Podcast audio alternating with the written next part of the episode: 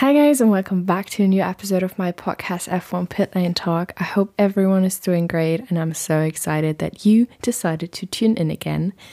You might hear it, yes, I'm recording with a new microphone. I'm actually studying journalism, and we have the opportunity to borrow those good microphones, and now I decided to do it, and I hope that everything is working and that it's not too loud or anything, and that you don't hear my dog or anything, because this microphone is so good that you actually hear everything. In this episode, we're going to talk about the season of 2022. I know I'm a little late, but I had so much stuff to do for uni. I have now time to recap the season of 2022, and we're also going to talk a little bit about the upcoming season in 2023. Which I'm very excited for. So let's just dive into this episode, and I think we're going to start with the last race in Abu Dhabi. I think it's a huge event there, except the fact that I don't think you should race in a country like Abu Dhabi or Qatar or any, which is not respecting human rights or women's rights. So that's just my opinion, but we are going to focus on the race that took place in November.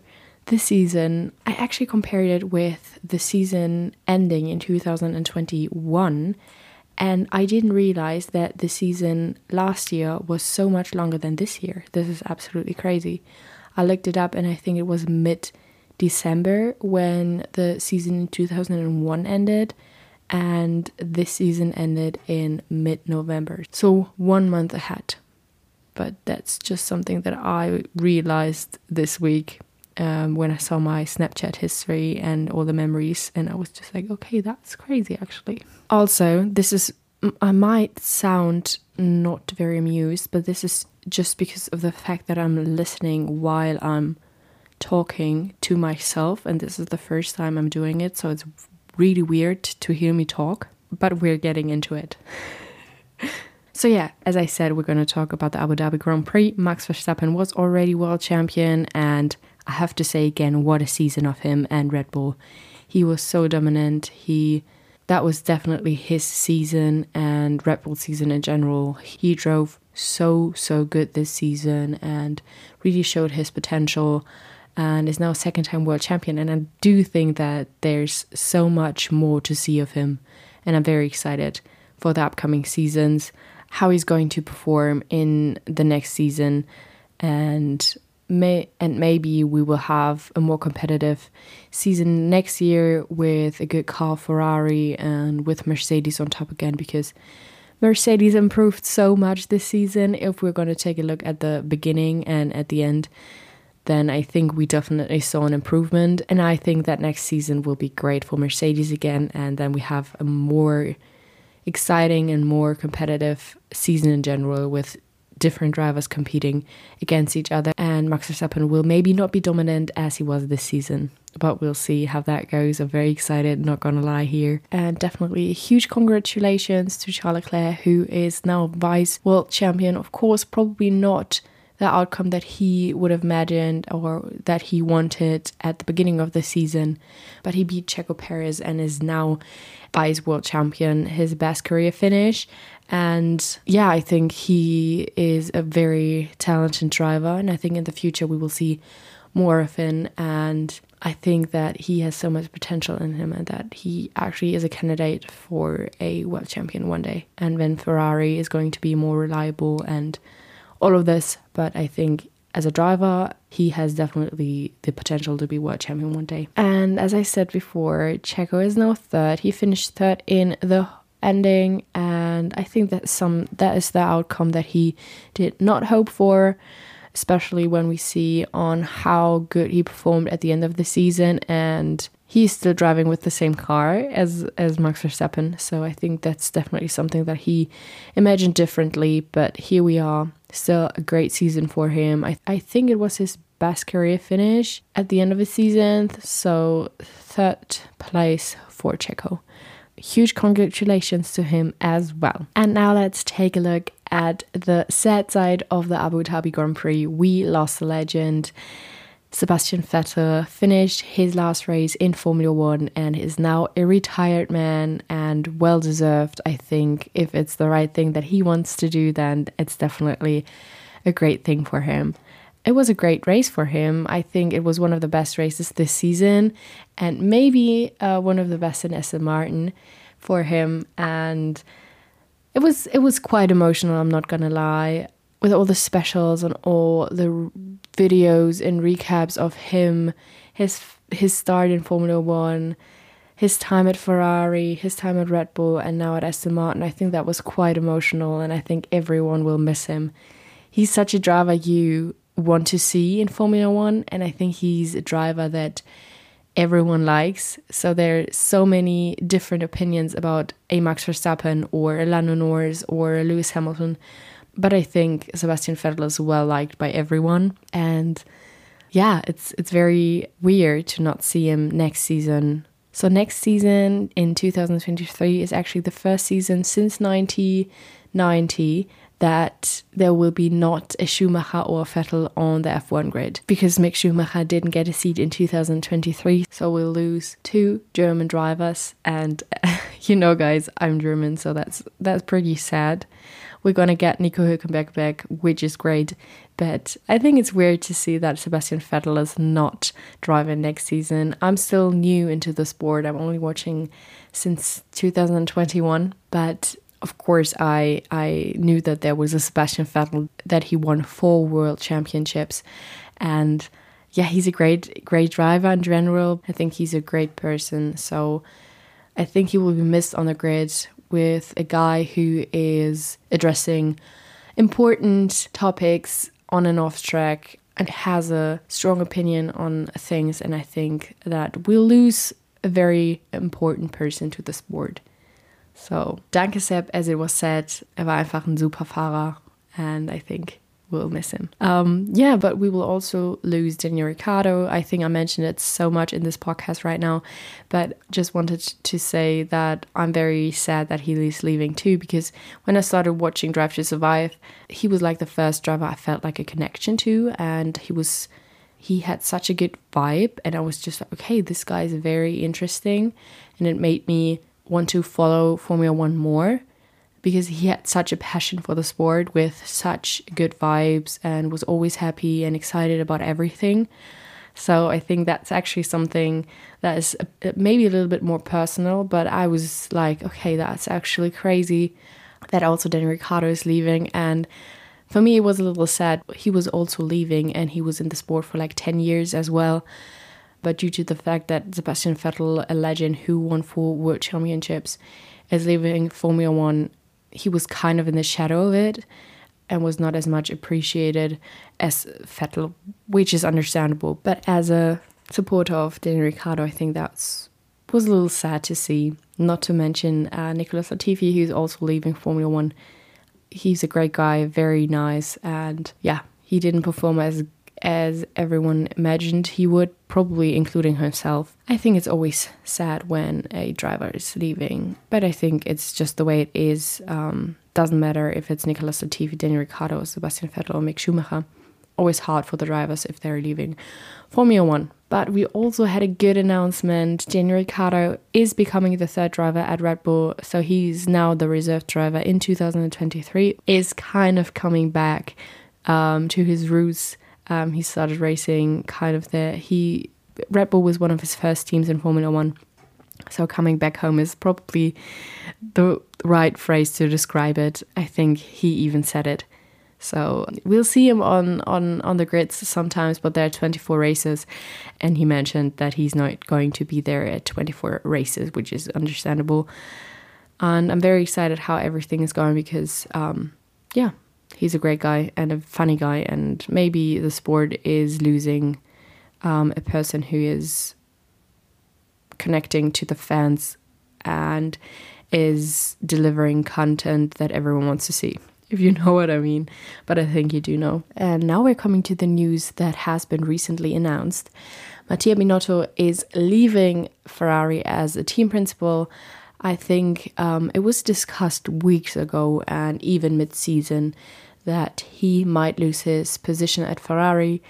and now it is official, and that he's not going to be the team principal in 2023. Out of the view from spectators, I think probably the right decision, but it's definitely not easy to say. He definitely did a great job, but some of the decisions may or may have not been right. We cannot really tell. New team principal is going to be announced, I think, in a couple of weeks, and nothing is confirmed yet.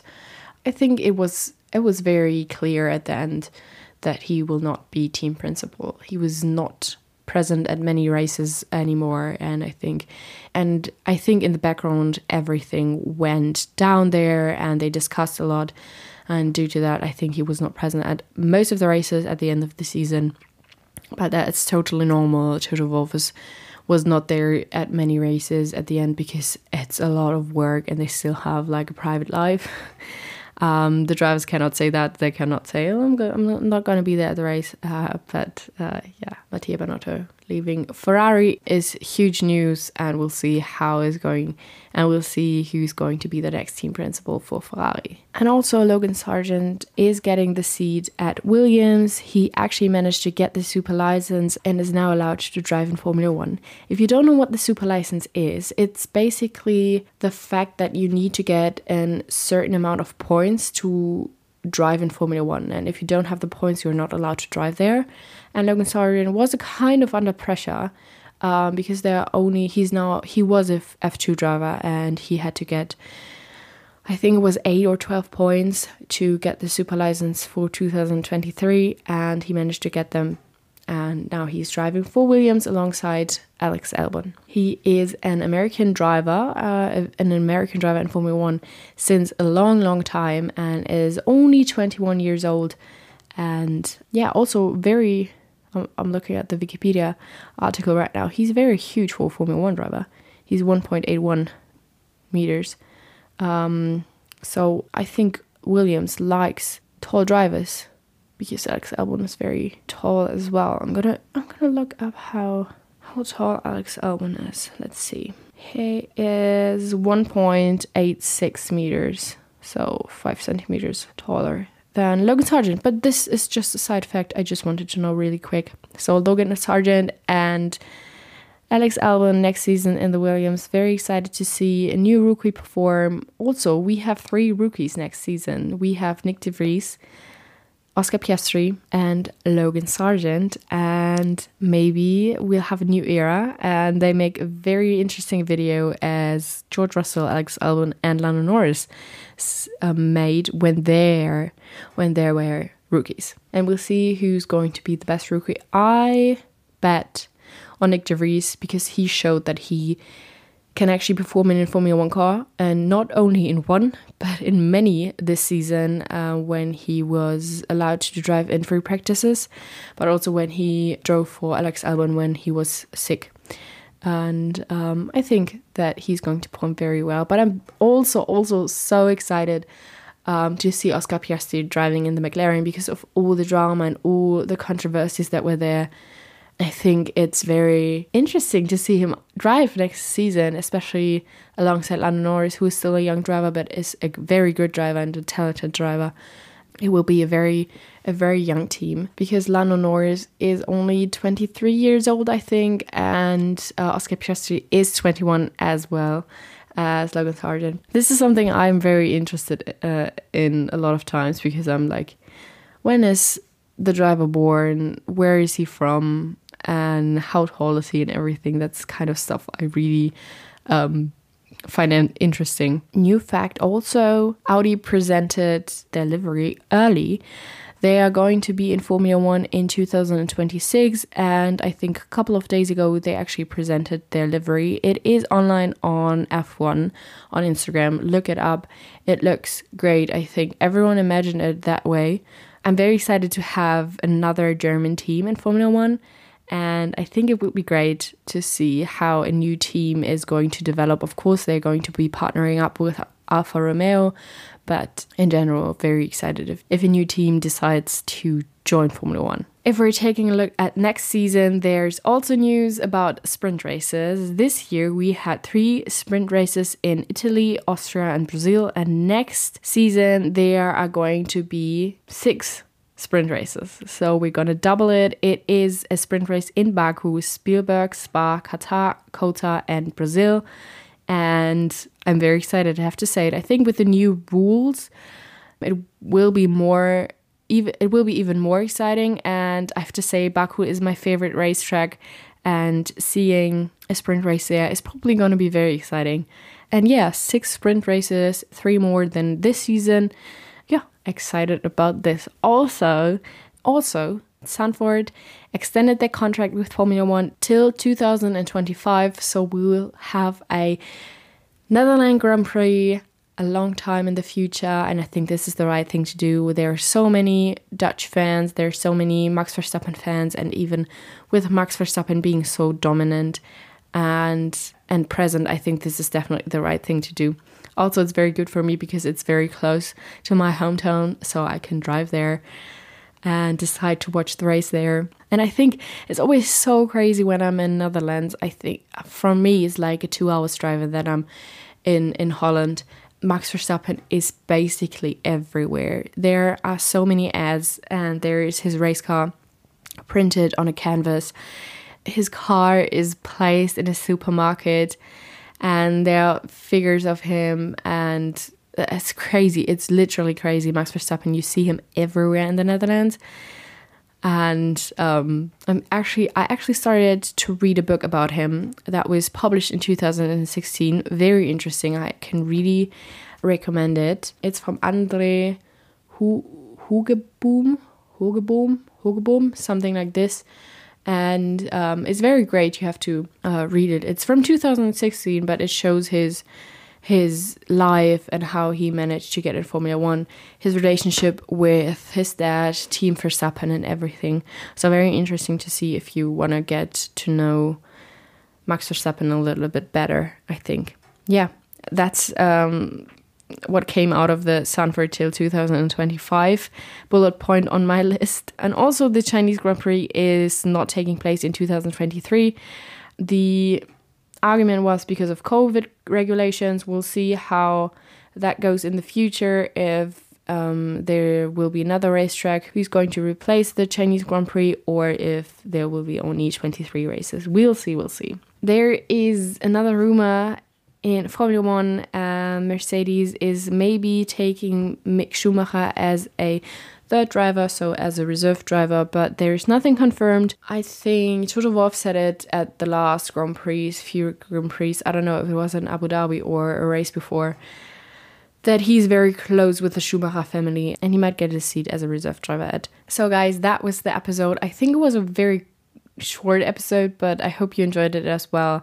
Make sure to follow me on TikTok, because I started my journalism student and I'm doing a lot of follow me arounds and a day in my life.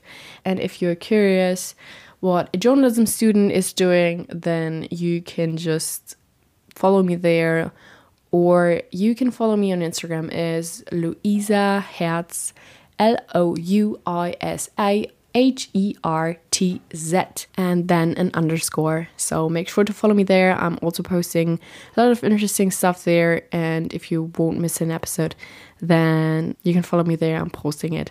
And I hope you enjoyed it, as I said before. Have a great Christmas season. Enjoy Christmas with your family, and stay tuned for more exciting stuff that's coming up, and definitely for the season in 2023. Bye.